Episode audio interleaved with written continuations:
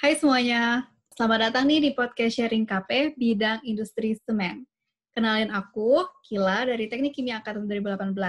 Dan pada kesempatan kali ini, kita kehadiran salah satu kating kita, yaitu Kak Ruri.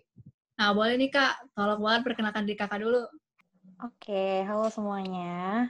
Kenalin, namaku Ruri Setiawidiasari, tapi biasanya aku dipanggil Ruri. Dan aku Teknik Kimia Angkatan 2016. Dulu tuh kakak KP di mana sih, Kak? Nah, aku tuh KP di Indocement Tunggal Prakarsa. Dia di Citeureup, itu Kabupaten Bogor, Jawa Barat. Oh, oke. Okay. Berarti nggak gitu jauh lah ya, kayak dari ITB lah ya, Kak? Iya, nggak begitu jauh sih. Kakak kira-kira selama KP itu kayak berapa lama sih, Kak? Nah, KP aku sebenarnya termasuk yang bentar sih, karena cuma sebulan aku di bulan Juli waktu itu, tahun lalu, 2019. Oh, emang biasanya berapa lama, Kak, kalau KP? Sebenarnya variatif sih, tapi kalau nggak salah tuh minimalnya banget sebulan. Terus ada yang teman-teman aku ada yang 2 bulan, ada yang sampai 3 bulan juga. Maksimalnya 3 bulan. Oh, lama juga ya, Kak, ya. Kalau iya. Kakak sendiri biasanya di pas lagi KP kemarin ditempatinnya di bagian apa, Kak? Mm-hmm. Nah, jadi kan waktu itu aku KP-nya di pabrik semen. Nah, kalau di Indocement tuh penempatannya bukan berdasarkan divisi-divisi gitu, tapi karena Indocement itu ada banyak plan, jadi bahkan di Citeureup itu ada 10 atau 11 plan gitu. Nah, jadi kita ditempatinya tuh berdasarkan plan. Jadi waktu itu aku di plan 6 dan 11, karena itu tempatnya berdekatan. Dan supervisor aku proses engineer sih. Jadi mungkin basically divisi proses kali ya. Tapi nggak terstate gitu sih. Oke. Okay. Terus di situ kakak ngapain aja, Kak? Tugas kakak apa aja? Nah, sebenarnya tugasnya ngapain? Belajar tentang industrinya. Nah, sebenarnya tuh KP aku itu nggak ada masalah gitu loh. Maksudnya lagi nggak ada problem yang perlu di-solve atau nggak ada inovasi yang mau dibuat gitu loh. Jadi sebenarnya kita anak-anak KP yang datang ke sana tuh tujuannya benar-benar untuk belajar. Jadi kegiatan kita ngapain aja ya belajar neraca masanya, belajar prosesnya, sama bikin laporan sih sebenarnya. Oh, oke. Okay. Berarti kalau misalnya kan kakak ngerjain laporan tuh, bisa laporannya katanya kayak ada pertanyaan-pertanyaan atau masalah-masalah khusus gitu, itu nggak ada gitu, Kak? Atau dibuat-buat gitu? Nah, sebenarnya kan laporannya ada 2 kan, laporan umum sama laporan khusus. Yang laporan umum ya basic lah, kayak tentang perusahaan itu, terus produknya apa aja, terus prosesnya, neraca masa energinya, sama yang kayak gitu-gitulah, struktur organisasi dan lain sebagainya. Nah, yang di tugas khusus itu, waktu itu aku dapetnya dari pembimbing aku yang di lapangan adalah neraca masa kilen. Jadi kilen tuh unit yang primary di pabrik semen. Nah, terus kita disuruh ngitung, efisiensinya berapa, sama waktu itu disuruh ngasih saran sih, kayak gimana untuk memperbaiki efisiensi, menaikkan efisiensinya, memperbaiki performance-nya gitu doang. Oke. Kakak di tempat itu biasanya kerjanya dari jam berapa sampai jam berapa? Waktu itu kerjanya dari jam 8 sampai jam 5. Terus istirahatnya jam 12 sampai jam 1. Oh, oke. Terus di sana bareng siapa aja, Kak? Biasa KP nggak sendiri, kan? Iya, kalau misalnya di TK ITB kan KP tuh paling nggak harus ada 4 orang kan biasanya. Nah, waktu itu aku bareng sama Della Silvia, Rizky Eka, sama Kusairi Tokusek. Jadi kita 4. Oke, Kak. Kalau lagi waktu luang gitu biasa ngapain, Kak? Main atau nugas nih, Kak? Jadi kan sebenarnya aku cuma sebulan kan. Jadi itu kita sebenarnya di minggu-minggu 3 minggu pertama itu kita benar-benar main sih. Ya kayak minggu pertama tuh kita bener-bener kayak ya adaptasi gitu kan, kayak adaptasi lingkungannya gimana. Terus habis itu minggu kedua sama minggu ketiga itu kita ke Jakarta sih. Oh, ke Jakarta. Kita ke Jakarta. Soalnya kan deket kan, jadi kita naik KRL gitu. Kita ke Jakarta. Tapi di Jakartanya kita muter-muter sendiri gitu loh. Kayak ada yang ketemu temen. Kan itu lagi zaman-zamannya KP kan. Jadi teman SMA, ada yang ke Jakarta lah, apalah. Jadi pada meet up sendiri-sendiri gitu kan kita. Terus kita pernah juga ke Bogor. Jalan-jalan. Terus di minggu terakhir banget, itu kita baru nugas. Karena ujian laporan gitu kayak. Kalau nggak salah tuh hari Rabu atau hari Selasanya tuh dikumpulin dan kita harus presentasi. Dan itu hari Sabtu Minggunya kita bener-bener kerjain tugas laporan itu sih di minggu terakhir. Oke, yang penting main dulu sih Kak dibandingin tugas. Aku setuju banget. Iya kan, bener. Untuk kayak tempat tinggal, transportasi, makan gitu disediain di perusahaan nggak Kak?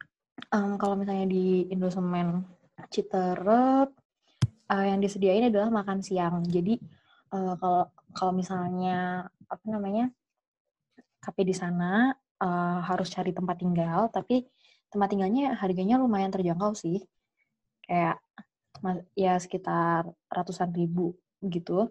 Terus ya tentunya dengan fasilitas yang menyesuaikan juga ya. Tapi waktu itu tuh wilayahnya lumayan dekat sama Indocement, jadi kayak di situ emang pemukimannya tuh buat ngekos anak KP gitu loh. Terus di situ juga makanannya banyak, terus transportasinya gampang. Waktu itu dari kosan aku naik angkot sampai ke gerbangnya Indocement. Terus dari gerbangnya Indocement tuh buat masuk kan masih jauh. Itu ada bis dari Indocement kayak gitu. Jadi yang disediain makan siang aja sih. Tapi lumayan bergizi sih makan siangnya. Enak-enak. Oke, Kak.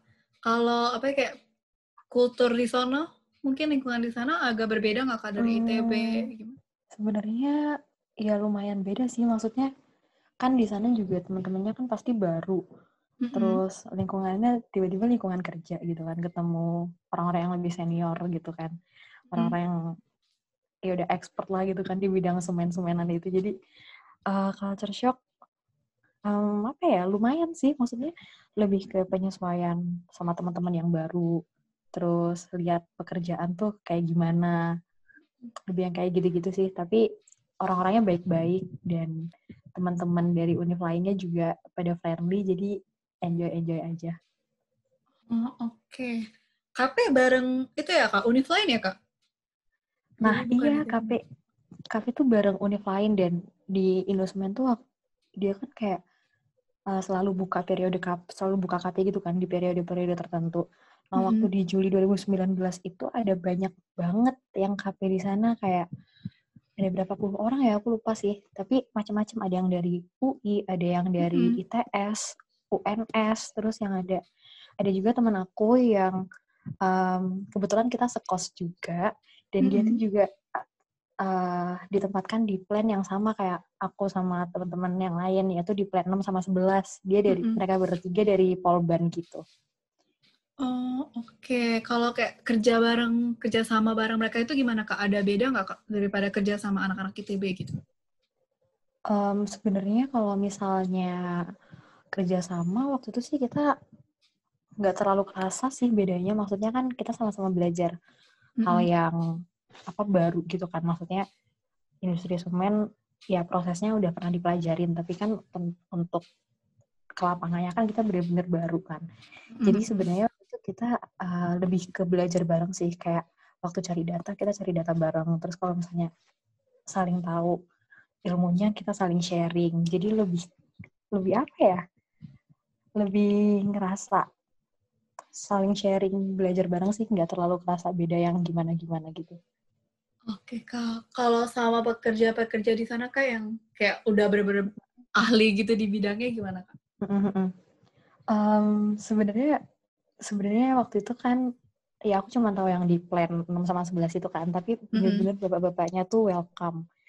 Walaupun sebenarnya mayoritas emang laki-laki semua sih ya, tapi benar-benar dari supervisor aku, mereka juga welcome, dan mereka juga emang udah mengarahkan untuk kalian kalau cari data, saya cuma temenin di awal, terus habis itu kalian ketemu sendiri sama bapak-bapak di control room ya, kayak gitu. Terus ke bapak yang ini, bapak yang itu tuh cuma dikenalin, terus habis itu kita harus kejar sendiri gitu loh. Jadi bener-bener emang diarahkan untuk kenalan sama bapak-bapak itu, dan mereka juga sangat welcome sama anak-anak KP. Jadi bener-bener ngerasa kayak dibantu banget sih, apalagi untuk pengerjaan laporan-laporan itu. Oke.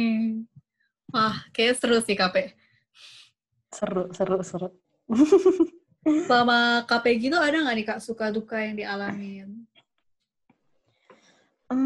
Suka-dukanya apa ya? Sukanya yang pasti sih ketemu orang-orang baru ya, berada di lingkungan yang baru, di lingkungan industri yang bahkan mungkin sebelumnya kayak ya waktu kulker lihat tapi nggak tahu nih dalamnya sebenarnya kayak gimana, bentuk control room tuh, komputer-komputer yang banyak tuh kayak gimana. Jadi bener-bener ngelihat kayak oh pabrik kimia tuh kayak gini ya gitu. Terus apalagi ya yang berkesan, mungkin karena ketemu sama banyak orang-orang dari univ yang beda, kita bisa kenalan, terus bisa ngobrol banyak hal gitu kan sama mereka. Terus juga ketemu sama pembimbing yang mau banget berbagi ilmu, terus juga dia tuh perhatian kayak maksudnya memperhatikan apa namanya tentang gimana perkembangan kamu udah ngerti belum sih proses semen kayak gimana yang gitu-gitu. Nah, terus kalau dukanya apa ya? Mungkin itu kan lumayan apa ya, kayak wilayah itu tuh daerah kosan aku ya isinya cuman perumahan warga, makanan-makanan, terus Indocement gitu. Jadi kalau mau ke mall tuh ya jauh, ya harus naik. Ya jauh lah, harus naik KRL atau harus naik apalah itu. Jadi lumayan culture shock dikit sih, karena harus ke Cibinong kalau mau ke mall. Terus apa lagi ya? Mungkin ya karena yang biasanya ketemu sama banyak teman-teman, terus ini cuman harus survive dengan berempat doang gitu kan, orang-orang yang kita udah kenal gitu. Terus dukanya lagi apa ya? Mungkin ngerasa kagetnya tuh karena yang biasanya kuliah, terus kita jadi ngerasa kayak orang kerja. Jadi kita kerja kayak seakan-akan tuh dikasih jam 8 sampai jam 5 gitu kan. Itu kayak bener-bener harus kerja, terus habis itu malam-malamnya justru nggak ngapa-ngapain. Kan beda nggak sih sama anak kuliah? Kayak iya, bener-bener. Itu lumayan agak bikin mungkin capek kali ya. Tapi ya, itu sih lumayan menyenangkan sih KP. Ada cerita unik nggak Kak di KP ini? Ada. Jadi waktu itu kan kita lagi ambil data kan di control room. Dan waktu itu tuh emang kita tuh ngambil datanya udah sore. Dan ternyata data yang diambil tuh sangat banyak gitu loh. Kayak kita baru selesai itu jam 5 lebih berapa gitu lah, lupa. Padahal bisnya itu yang ke gerbang Indocement itu dari jam 5 tuh udah gak ada lagi. Dia baru ada lagi tuh jam 7 malam. Waduh, nah, gimana Kak? Ya kan, sebenarnya waktu itu aku sama Della sih, karena waktu itu kita berdua yang lagi ngambil data yang berhubungan sama tugas khusus kita. Terus kita udah mulai agak panik dikit gitu kan, kayak oke, naik apa jalan aja ke gate-nya gitu kan. Tapi ternyata ada pembimbing kita ada pembimbing kita tuh masih di sana, terus bapaknya kayak kaget gitu loh. Kok kalian masih di sini gitu kan? Terus kita bilang, iya tadi di kontrol room ngambil data. Terus akhirnya kita ditawarin pulang bareng dong. Jadi sama bapak pembimbing itu, namanya Pak Fernandes. Dia nawarin untuk pulang bareng. Untuk baik banget ya ampun. Aku anterin gitu, beneran baik banget. Dan mobil beliau kan di apa namanya di dekat office-nya itu kan, jadi nggak perlu jalan ke gate lah segala macam. Jadi ya udah kita nyebrang sampai di jalan biasanya kita turun dari angkot, bener-bener oh my god, baik banget sih itu. Ya ampun, itu baik banget sih. Aduh, Kak, tadi terakhir banget, ada pesan singkat gak Kak buat yang orang-orang yang belum menjalankan KP ini? Kalau pesan singkat, apa ya, yang pasti enjoy aja, apalagi kalau kalian bisa untuk menikmati KP secara offline-nya nantinya. Jadi enjoy aja, belajar sebanyak mungkin dari sana, belajar dari orang-orang yang di sana, kalau bisa bergaul sebanyak mungkin dengan karyawan-karyawan yang ada di sana, terus pelajari prosesnya benar-benar, tanyain kalau misalnya ada yang nggak ngerti, kayak misalnya ini kenapa dipasang alat ini sih Pak, atau ini kenapa temperaturnya segini sih gitu-gitu. Kalau misalnya kalian masih penasaran, tanyain aja sebanyak mungkin. Dan yang pasti juga ya apa ya, ngobrol juga yang banyak sama teman-teman dari univ lain, karena siapa tahu itu bisa berguna, bisa jadi memperlebar koneksi juga, bahkan sampai setelah KP gitu. Itu sih, Kil. Oke, makasih banyak ya Kak Ruri yang udah mau sharing KP pada paket ini. Nah, semoga teman-teman semua tuh bisa tercerahkan lagi tentang KP. Dan kalau misalnya sampai ada pertanyaan, boleh banget pertanyaannya dikasih di bit.ly/tanyakp, KP-nya kapital semua. Makasih.